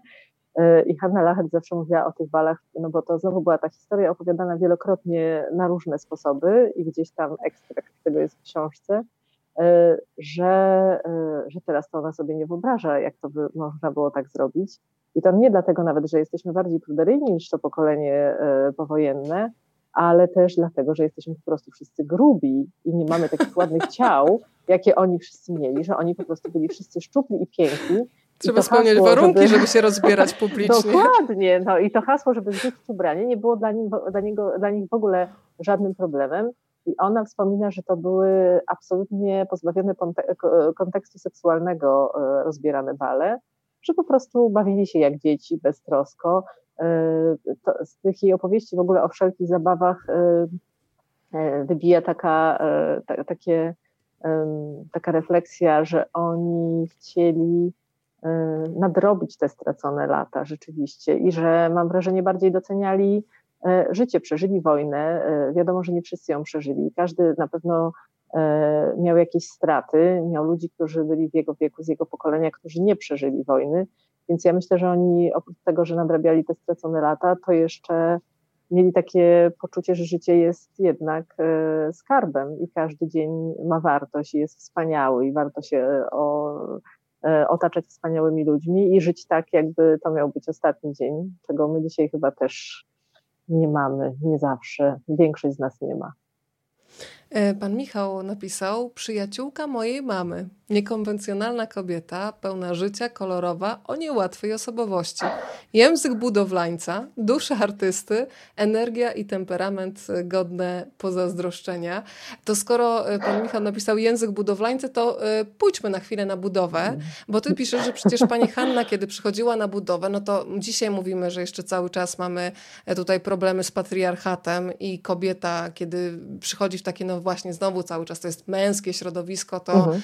uzyskanie autorytetu i dojście e, do słowa no, budzi nadal jeszcze problemy, więc e, wylądujmy w latach 50. czy 60. Jak ona sobie radziła z budowlańcami, bo ona przychodziła na budowę i była znana z tego, że wszystkiego pilnowała, że ona dbała o to, tak. jak to, co zaprojektuje, zostanie wykonane. Tak, e, miała nadzór autorski nad swoimi projektami wnętrz i rzeczywiście mówiła, że w przeciwieństwie do bardzo wielu swoich kolegów i koleżanek, rzeczywiście przychodziła i była upierdliwa i rzeczywiście sprawdzała, a nie tak, że nie wpadała w ogóle na, za nadzór, nie się dzieje co chce. E, to, że była kreślarką e, Bogusławskiego też sprawiło, e, że podobno widziała każdy milimetr i czasami wpadała i mówiła, że tutaj jest źle, bo tutaj brakuje ileś tam. I oni oczywiście mówili, tak, brakuje, na pewno mi brakuje, a potem się okazywało po zmierzeniu, że jednak ona miała rację, więc miała centymetr w oczach, e, więc podejrzewam, że była troszeczkę postrachem. I rzeczywiście w tym zawodzie e, nawet dzisiaj kobiet chyba nie ma tak dużo. Ja mam takie historie rodzinne e, kobiet inżynierów, które jak wpadały na budowę, to oczywiście były traktowane raczej z pobłażliwością, jakby to była dla nich jakaś zabawa, ale na pewno nie praca i na pewno E, od razu było założenie, że nie umieją tyle co mężczyźni. E, no a Hanna Lachet w latach 50. i 60. E, przychodząca i mówiąca budowlańcom, co mają robić, to w ogóle musiało być absolutne kuriozum. Ona wspomina, że była bardzo drobna i mała, więc nie wyglądała w ogóle na swój wiek, tylko wyglądała na nastolatkę bardzo długo, co jeszcze jej nie pomagało, więc w końcu musiała znaleźć jakiś swój sposób na to, żeby się dogadać i żeby ekipy budowlane robiły to, co ona chce i tym sposobem było na przykład przeklinanie. Przeklinała strasznie i jak przeklinała, to budziła respekt i w ogóle inaczej zupełnie na nią patrzyli, bo tak to, to była dziewczynką damą, a jak przeklinała, to już nie. E, no a potem wspomina, że woziła zawsze e, wódkę w bagażniku, e, bo przez cały PRL było właściwie tak, że żeby coś załatwić, a nigdy niczego nie było, no to trzeba było płacić jakąś walutą i tą walutą w opowieściach Hanny była wódka, jeżeli chodzi o nią, ale jej kiedyś zapłacono masłem, co, co dla nas dzisiaj... Całą skrzynką, e, nie? Całą skrzynką masła, tak. Dostała kiedyś za projekt, ktoś po prostu e, rozjechał się finansowo i nie miał pieniędzy na całą zapłatę i zapłacił jej skrzynką masła i ona wspomina to, no właśnie, to jest, taki, to jest taka historia, która dzisiaj znowu jakby zyskała na aktualności, śmiejemy się z cen masła, E, ale ona mówi, że strasznie się cieszyła i że mogła to masło oczywiście sprzedać mieć z tego pieniądze, ale tego nie zrobiła, tylko rozdawała te kostki masła e, w prezencie rodzinie, znajomym i miała z tego straszną frajdę, że może im to masło dać. Kasia, ale zobacz, przywołałyśmy sporo wspomnień, kiedy faktycznie można było przyjść do kogoś bez zapowiedzi. E, Grażyna pisze, witam z Włocławka, świetne wspomnienia, zabawy w latach 80., sobota i puk puk, jestem, no i potem impreza kończyła się o drugiej nad ranem. Kasia, dobry wieczór, jak miło pan się słucha z nutką tęsknoty, za tym apetytem na życie i spontanicznymi spotkaniami towarzyskimi, o których panie wspominały. Pozdrowienia spod Torunia. E, Agnieszka tutaj się deklaruje, być może ktoś weźmie tę deklarację na poważnie, poważnie, też mogłabym teraz przyjmować wynagrodzenie w maśle, choć częściowo. Dobrze, że jest ten dopisek, choć częściowo, bo Aga, możesz zostać teraz zalana skrzynkami masła. E, tak. Pytanie się pojawiło od e, pana Piotra. Mam pytanie odnośnie e, kontrowersyjnego tytułu. O, dlaczego właśnie taki tytuł wybrała pani do tej książki? Oglądając w tym roku Zachód Słońca we Florencji, zrozumiałem, czym jest piękno i taki tytuł budzi u mnie naturalny bunt. O, no to teraz Kasia Wygoda ważniejsza niż piękno. Dlaczego? Opowiadaj. E, tak, ten tytuł nie jest oczywisty i we mnie też na początku trochę budził bunt, e, ale on jest jednak e, takim tytułem, który streszcza nie tylko filozofię Hanny Lachert, jeśli chodzi o jej życie zawodowe, bo jest to jednak książka o projektantce wnętrz i mebli, więc jest to tytuł nawiązujący do jej profesji, a nie do jej życia, bo gdyby to był tytuł, który ma podkreślać jej życie, to byłoby to nie wiem, idź po swoje albo, albo coś takiego. Chcę to mam. Jest, chcę to mam, tak, dokładnie. I no tak, to byłyby dobre tytuły. Natomiast to jest tytuł mówiący o jej, o jej pracy zawodowej. I jest to troszeczkę też taka nieoficjalna dewiza w ogóle projektantów ładu, ponieważ oni oni stawiali na to, żeby projekty były przede wszystkim zaprojektowane w sposób celowy i po coś. I jeżeli i to nie znaczy, że one były brzydkie, bo tutaj, e, jeżeli ta kontrowersja polega na tym, że dla kogoś e, piękno nie jest ważne, to piękno jest oczywiście ważne, ale żeby nie było e, jedyną cechą danego przedmiotu, żeby ten przedmiot był jednak praktyczny, służył, odnalazł się we wnętrzu, w tych małych wnętrzach powojennych i w tych przedwojennych. I jeżeli pojawia się na nim ornament, który dodaje mu uroku, to ten ornament wynika z konstrukcji mebla, a nie jest ornamentem dla ornamentu, to nie barok. E, to, jest jednak, e, to są jednak pomysły modernistyczne, e, więc jest prostota, ale uroda. Uroda płynąca z takich rzeczy, jeżeli chodzi o meblarstwo ładowskie, jak naturalne materiały, masyw drzewny, potem już w tych latach 80. niestety forniry, ale nadal drewniane, a nie jakieś sztuczne I e, ten ważny element, o którym wspominałam, czyli tkaniny ładowskie. To jest zawsze wełna, zawsze len jedwab e, najwyższej jakości, farbowane w farbiarni ładu, czyli pełna kontrola nad tym, jak to będzie wyglądało. Wełna, wełna owcza, która była stosowana w ładzie do wytkania kilimów, była wełną od górali, nie odtłuszczaną jakimiś chemikaliami, więc ona też inaczej, e, różne jej kawałki różnie łapały barwnik. Jest taka mała e, tkaninowa dygresja, ale, e, ale rzeczywiście to pokazuje, że ten, tym designem ładowskim zajmowali się ludzie, rzemieślnicy, którzy wiedzieli, co robią. I te rzeczy były po prostu takie szlachetnie piękne w swej prostocie. I do dzisiaj chyba są tak postrzegane, są teraz szalenie popularne. I Hanna jak przystępowała, zawsze mówiła, jak przystępowała do projektu, miała taki układ z ładem, że e, nie narzucano jej projektów, tylko przychodziła ze swoimi, e, znaczy, no nie wyobrażam sobie, jakby mieli jej narzucać, ale, ale rzeczywiście miała taki układ, że przychodziła z własnymi pomysłami. Te pomysły zawsze w jej przypadku wynikały z obserwacji swoich znajomych, swojego otoczenia i patrzenia, czego brakuje w tej powojennej rzeczywistości, jak ludzie mieszkają, a to była zupełnie nowa rzeczywistość, zupełnie nieprzystająca do tego, co było przed wojną, nowe pomysły, nowe metraże mieszkań. E, I ona patrzyła, czego ludziom brakuje, czego ludzie nie mogą kupić w tych sklepach MHD.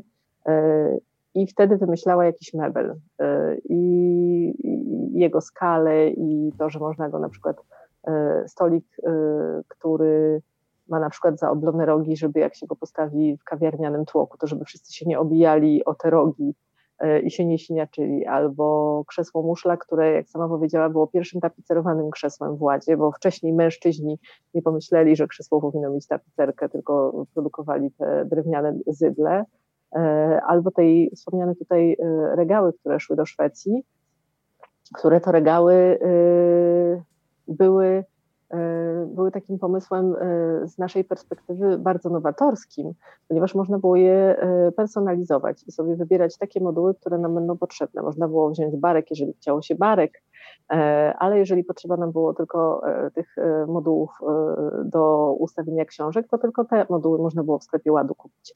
Więc, więc zdecydowanie wygoda była dla niej ważniejsza niż piękno, ale to nie oznacza jakichś przyziemnych refleksji na temat otoczenia. Tym bardziej, że wspominałaś, jak piękno było też ważne, żeby zawsze wyjść i Trzeba mieć tak. zrobione włosy, make-up, makijaż i dbałość o takie detale. To się przewija w tej książce. E, państwo tutaj ten temat masła bardzo zapalił. Michał napisał masło. Cóż za luksus. Pamiętam, że mama zabierała mnie w kolejkę, żeby masło kupić, a co dopiero skrzynka masła. E, Przemek też celnie skomentował. Pozdrawiam panie, przemiłe wspomnienia czasów wziątków, bo przecież nie łapówek wtedy. Jak to, prawda? Jak to inaczej brzmi dla ucha? Piękne Wziątek, słowo, naprawdę piękne prawda? słowo. Ale to w ogóle taka, taka symbioza, jakby wszyscy byli zadowoleni, prawda? W sensie, no i, i ten, który dawał wziątek i ten, który brał wziątek był zadowolony. Każdy miał jakąś, swój interes miał zabezpieczony. To ja jeszcze pokażę panią Hannę Lachert y, tutaj z samochodem i to jest kolejny Och. dowód na to, jak niezależną kobietą była, bo miała prawo jazdy nie tylko na samochód, ale też na motocykl i jeździła też na y, skuterze. E, bardzo ciekawy wątek, przynajmniej zarysujmy, po resztę państwo sięgną do książki, podróży, bo ona naprawdę sporo podróżowała i tak. z y, dzieckiem, z Michałem, ale też były takie, i to mi się bardzo podoba ta koncepcja, kiedy młodzi ludzie zostawiają dzieci u dziadków, gdzieś tam we wrześniu i jadą na miesiąc y, w podróż. Tak, ona rzeczywiście bardzo dużo podróżowała, lubiła to. E, jeździła na nartach e, od zawsze, bardzo dużo jeździła na nartach, dokąd jeszcze zdrowie jej pozwalało. E, zrobiła prawo jazdy i potem już nie wyobrażała sobie życia bez samochodów i zawsze poruszała się samochodami. A ponieważ te nadzory robiła projekty wnętrz w całej Polsce, więc samochód się przydawał, można było zresztą coś też przewieźć. E, natomiast jeżeli chodzi o podróże, e, to chyba e, bardzo duży wpływ na ich ilość miało to, że kiedyś robiła projekt dla biura podróży i tak się zaprzyjaźniła z jego ekipą, że potem wspominała, że jak przychodziła, to dostawała te najlepsze, najtańsze oferty last minute. One wtedy prawdopodobnie nie miały takiej nazwy i dzięki temu zwiedziła właściwie całą Europę Natomiast ta koncepcja wakacji bez dzieci we wrześniu jest absolutnie cudowna. Jechali sobie samochodami z namiotami na miesiąc na przykład do Jugosławii.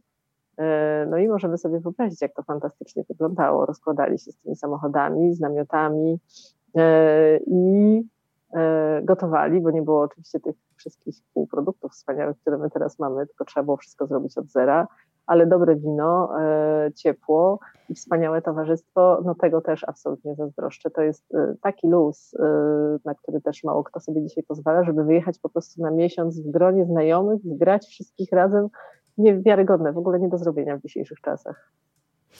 No ja jeszcze muszę Cię zapytać o takie sytuacje, kiedy mm, Hanna Lachart też odmawiała współpracy i to mnie absolutnie zachwyciło, kiedy piszesz o spotku bodajże. E, otwarcie spotka to był rok 1971 i ją tam między innymi poproszono o to, żeby zaprojektowała również, mówię również, bo nie tylko to, e, te siedzenia mm, na trybunach jak gdyby. No ale ponieważ one miały być zrobione z plastiku, to ona powiedziała, że plastik ją odraża i ona tego robić nie będzie. I faktycznie tego nie zrobiła. Jak często ona mówiła nie? Kiedy dostawała propozycję, za którą szły konkretne e, finanse, niekoniecznie skrzynka masła, ale też konkretne pieniądze, ona powiedziała nie, bo nie. Znaczy nie, w sumie nie, bo nie, bo tam było zawsze konkretne uzasadnienie, więc to nie, no nie, bo miało jakieś uzasadnienie. Nie. Tak. E, to jest jeden z takich rzeczywiście e, przez nią przytoczonych przykładów, że ona powiedziała, e, jako, jako wychowanka ładu, e, projektowana z tych wspomnianych tutaj naturalnych materiałów, naturalnych surowców, nie oswoiła się nigdy z metalem i nie oswoiła się z drewnem. Uważała, że w otoczeniu człowieka te dwie rzeczy nie powinny w ogóle występować. Są nieprzyjazne, zimne, nie rozgrzewają się od ludzkiej ręki.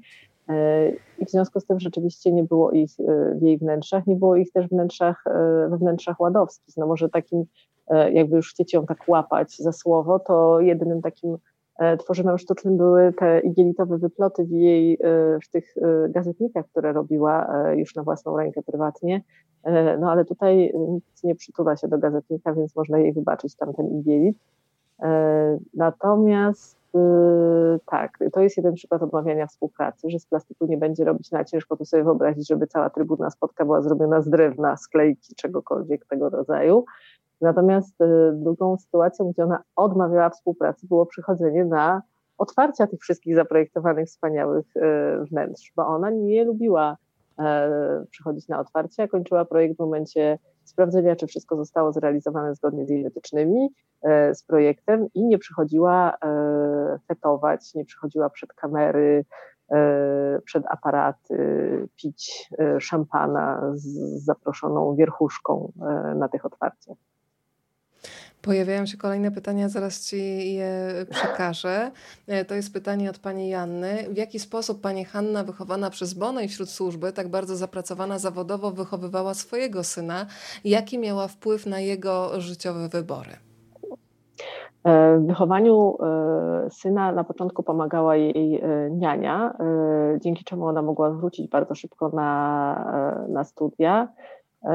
Miała rzeczywiście przerwę w studiach, ponieważ urodziła dziecko w czasie studiów. Uwielbiam to zdjęcie swoją drogą. Piękna tak, kobieta i w ogóle jest... widać taką, taką radość w tych oczach i taką zadziorność. No. Tak, urocze jest to zdjęcie rzeczywiście wśród wielu, wielu, bo w ogóle zdjęć e, w archiwum rodzinnym jest y, ogrom cały i to jest tylko mała ich część, y, które w końcu trafiły po y, żmudnej selekcji do książki, bardzo trudnej selekcji. Jest I od razu Państwu absolutnie. mówię, że pokazuję tylko kawałeczek tych zdjęć, znacznie więcej znajdziecie w książce, więc dzisiaj tylko na podsycenie apetytu na więcej.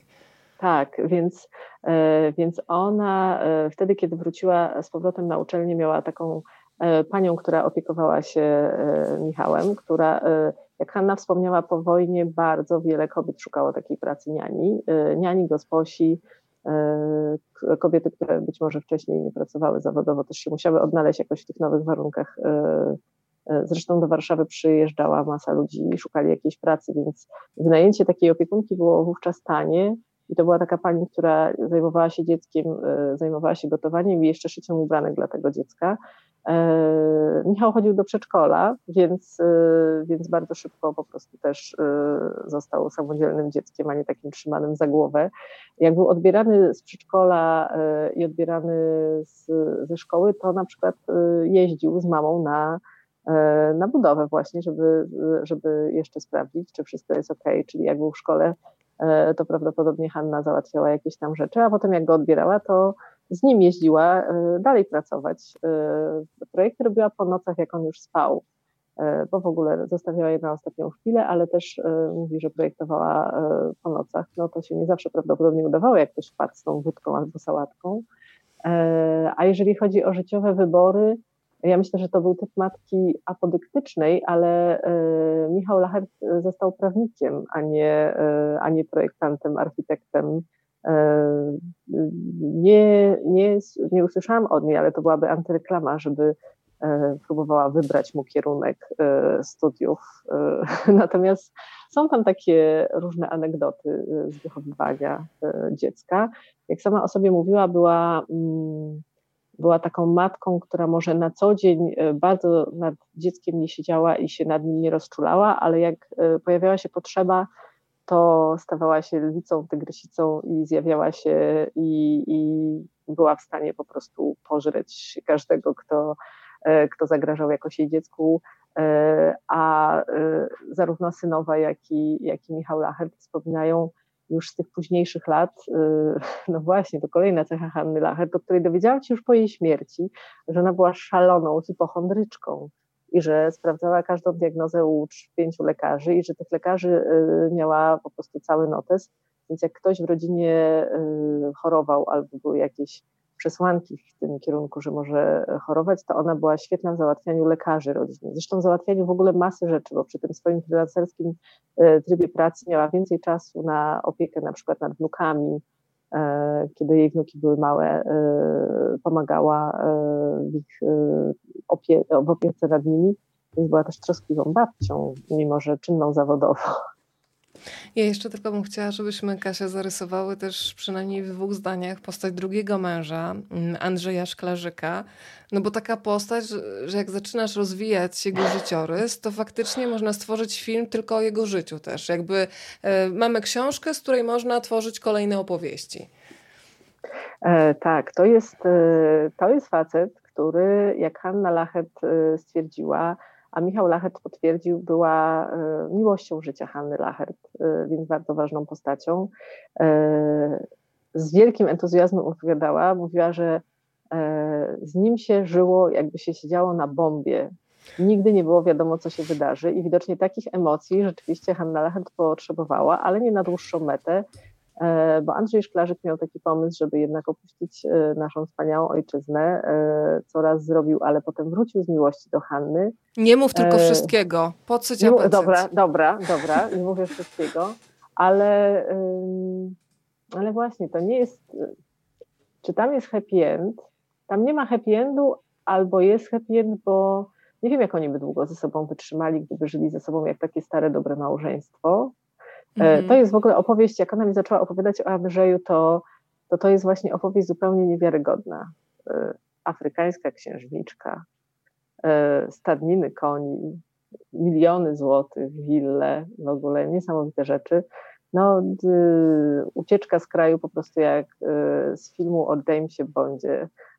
To prawda. E, naprawdę, no, możliwe, że tak jak ona e, mówiła, był to facet, z którym człowiek się nigdy nie nudził i ona rzeczywiście tych emocji potrzebowała, tej adrenaliny potrzebowała. Miała zresztą taką teorię, z którą ja się być może troszeczkę zgadzam, że obie e, to, co nas łączyło, co szybko odkryłyśmy, jest ta nasza prokrastynacja, czyli odkładanie wszystkiego niestety na ostatnią chwilę, I to nam daje tą adrenalinę. Ona to tak postrzegała, że to jest po prostu yy, taka cecha, yy, która sprawia, że my potrzebujemy adrenaliny. Nie czerpiemy jej z alkoholu, ani narkotyków, ani sportów ekstremalnych, więc z czegoś musimy ją mieć i mamy ją z tego odkładania na ostatnią chwilę.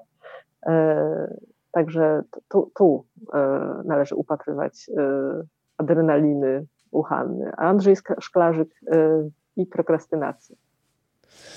Drodzy Państwo, to jest też e, już ostatni moment, żeby tutaj wpaść do nas z kolejnym pytaniem. Więc jeżeli jeszcze Państwo mają w sobie taką ciekawość, to śmiało proszę przelewać ją na klawiaturę. Ja z przyjemnością Kasi to pytanie przekażę. E, ja mam jeszcze e, jedno pytanie dotyczące Twoich rozmów z rodziną Hanny Lachert. Czego się dowiedziałaś od syna, od synowej, od wnuków? Ja przyznaję, że mm, w ogóle odkryłam w samolocie, że Hanna Lachert też była zaangażowana w projektowanie osiedla młodych na którym też kiedyś e, mieszkałam, więc mówię, nie, to się już nie dzieje. Najpierw 7 lat za ścianą, a osiedle młodych też. No ale jest też cudowne zobowiązanie, które znalazło się w książce, moi drodzy, a brzmi ono następująco. Zobowiązuję się pomóc mojemu synowi, Michałowi Lachertowi i jego rodzinie w umeblowaniu następujących wnętrz. I mamy rozpisane duży salon na pierwszym piętrze, toaletę na parterze, biblioteka w salonie kominkowym, mały pokój na parterze, korytarz na dole oraz zaprojektowaniu drewnianej drabinki do szafy i fikuśnego wieszaka na Michała Marynarki w sypialni. W ogóle hasło fikuśny wieszak już do mnie trafia, ale najlepszy jest ostatni akapit. Zobowiązuje się traktować moją synową, Elżbietę Lachart, jak normalną klientkę, uwzględniając jej gust. Dyskutować z nią spokojnie o ewentualnym projekcie, nie irytować się. Pracę powinnam zakończyć do końca czerwca 2001 roku. E, wiesz co, i to krótkie zobowiązanie pokazuje i świadomość własnego charakteru, i poczucie humoru, bo żeby coś takiego podpisać, no to trzeba mieć też dystans do siebie, no umówmy się. Tak, y, to niesamowite. To są dwie najważniejsze kobiety w życiu Michała Lacherta. E, władcza mama, e, no i ta synowa, która przyszła i dostała taką władczą teściową. E, I rzeczywiście, no to akurat dziedzina Hanny, więc jak pani Elżbieta i pan Michał zakupili dom, no to naturalne w zasadzie było, że te wnętrza powinna zaprojektować Hanna, szczególnie, że jest tym mistrzynią i to były jeszcze czasy, kiedy e, ktoś tam pewnie z tych e, ładowskich stolarzy żył i, i mógł wykonać meble na zamówienie. No a jednocześnie trzeba było to tak rozegrać, żeby ona nie narzuciła im wszystkiego, co im się nie podoba. No i widocznie tam musiało być ostro, skoro w tym momencie pojawiło się takie oświadczenie podpisane przez obie panie. E, w każdym razie projekt został zrealizowany. E,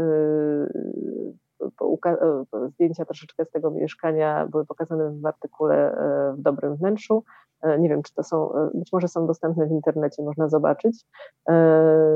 Także tak, to pokazuje charakter, ale, ale synowa z perspektywy wypowiada się bardzo ciepło o pani Hannie jako o wspaniałej, y, pomocnej i, i e, teściowej na każde zawołanie i takiej ciągle e, w ruchu, aktywnej, e, zapracowanej, no takiej nowoczesnej kobiecie po prostu, ambitnej. Pojawia się jeszcze pytanie od pani Janny, czy pani Hanna kiedykolwiek podpadła lub zadarła z ówczesną władzą ludową? Nie, właściwie e, żadna taka historia. A, przepraszam, nie no. A jest e, jedna, nie? Jest jedna historia. No właśnie, ale jest tylko ta jedna historia w zasadzie. Tak. Podpadała władzy ludowej właściwie nieustająco, e, będąc, biorąc te wszystkie projekty nieoficjalnie, te, te takie prywatne, na projektowanie willi i mieszkań bo tego nie wolno jej było robić i to było absolutnie nielegalne w tamtych czasach ale e, było tutaj wspomniane, że e, była całe życie freelancerką, ale przez pół roku pracowała w Instytucie Wzornictwa Przemysłowego i to była jej jedyna praca na etat i wyleciała stamtąd z hukiem. Znaczy prawdopodobnie gdyby nie wyleciała, to by e, sama stamtąd odeszła, bo się okazało, że siedzenie 8 godzin za biurkiem i projektowanie jednego mebla miesięcznie było po prostu ponad jej siły przy jej energii, która ją rozpierała. E, no właśnie nie wiem, czy zdradzać, za co wyleciała, czy nie zdradzać. Nie zdradzaj. Zadarła, nie zdradzaj. zadarła z władzą yy, i dostała nawet pismo, że jest wrogiem ludu, ale oczywiście niestety to pismo gdzieś tam podarła i wyrzuciła. I jak yy, pracowałyśmy nad biografią, to nawet mówi, że żałuje teraz oczywiście, że podarła i wyrzuciła, bo to byłby piękny dokument do książki, ale też oczywiście strasznie śmieszna rzecz z perspektywy czasu. No ale nie było to dla niej ważne i gdzieś oczywiście, jak wiele jej E, papierów i projektów wyleciało do kosza, a szkoda. Także była wrogiem ludu i miała to na piśmie. Ja jeszcze dzisiaj, y, kartkując książkę przed naszym dzisiejszym spotkaniem, y, uśmiechnęłam się do tego fragmentu, kiedy deklarowała się, że jest bardziej górska niż morska. Bo jak tutaj siedzimy, to myślę, że się zgodzimy, że chyba, że ktoś się nie zgodzi, to proszę też od razu dać znać. Czy ktoś z Państwa nie lubi siedzieć nad morzem i patrzeć, jak jest ten przypływ i odpływ? Mnie to osobiście bardzo uspokaja. A pani Hanna mówiła tak. Ja jestem bardziej górska. Mnie morze denerwuje. Jak leżę na plaży i słyszę monotonny szum fal, to on mnie doprowadza do szału wprawia w złość, przeszkadza.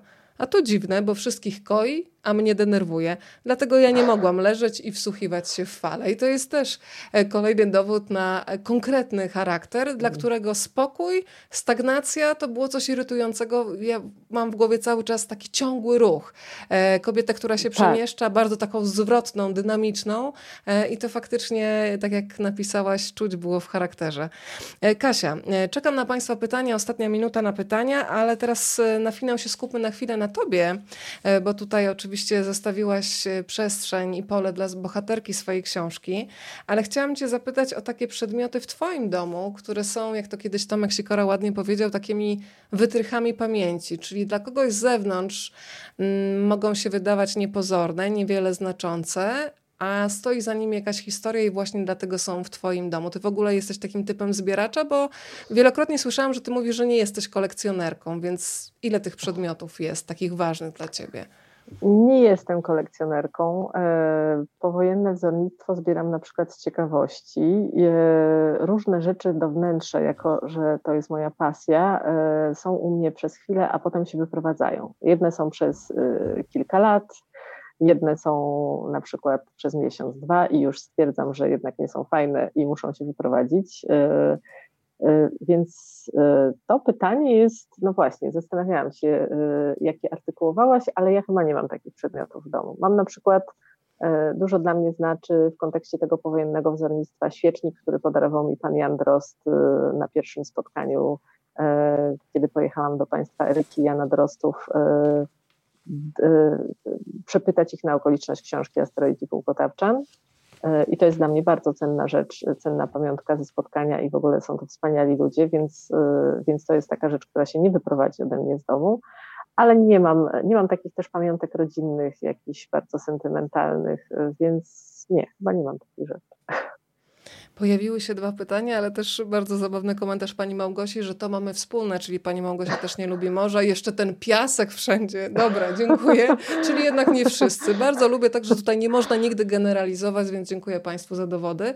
Pytanie się pojawiło od pani Janny. Czy pani Hanna miała marzenie dotyczące swojej spuścizny, czy była nadto praktyczna?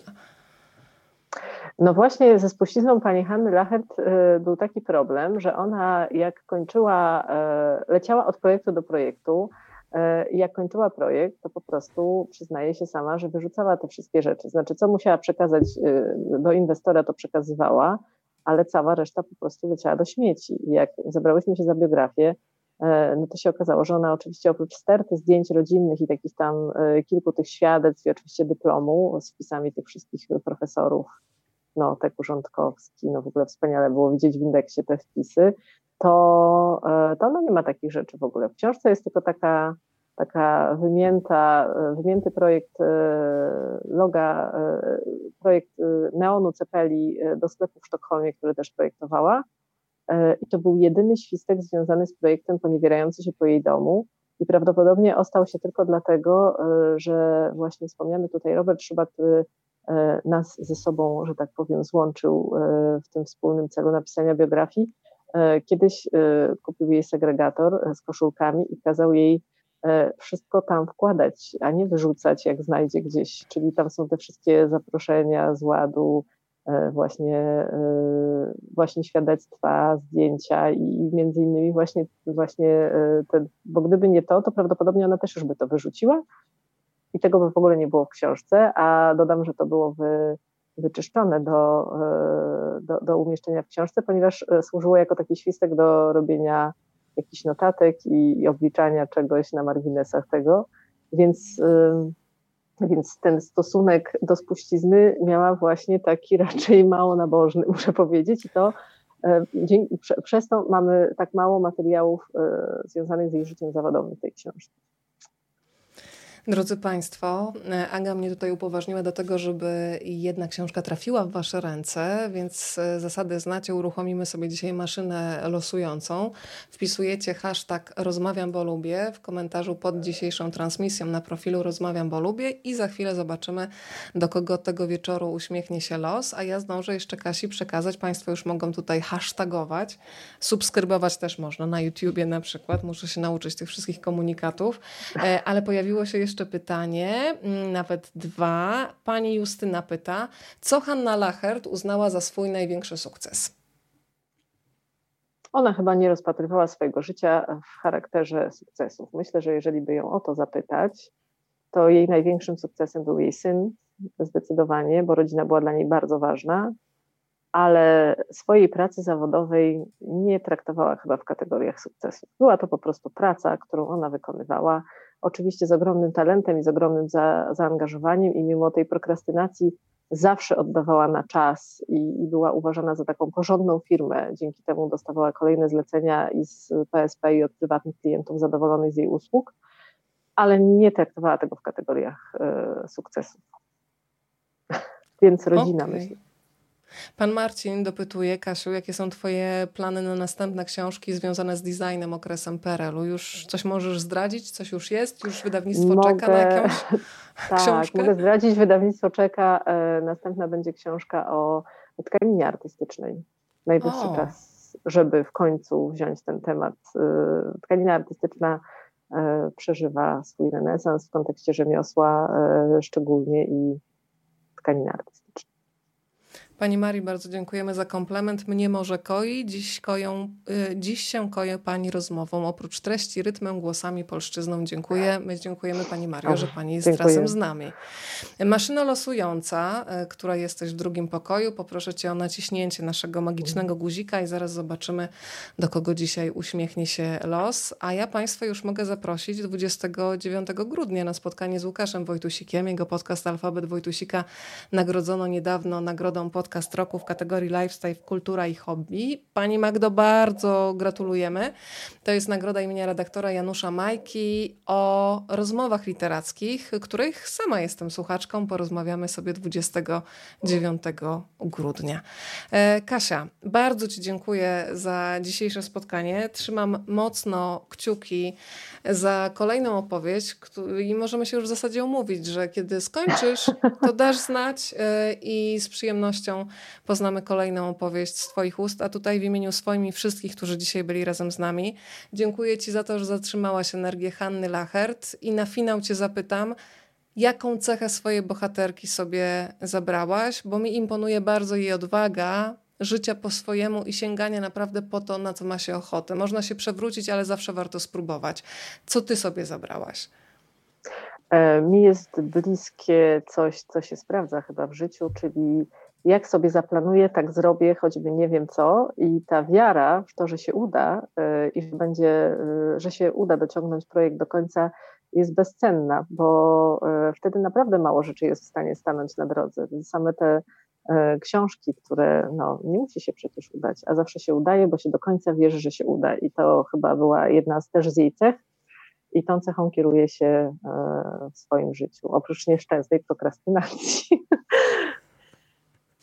Bardzo Ci dziękuję. Katarzyna Jasiołek, życzymy Państwu spokojnej nocy, dobrych snów i do zobaczenia, tak jak wspominałam, 29 grudnia. Dziękuję Ci, Kasiu, bardzo. Bardzo dziękuję.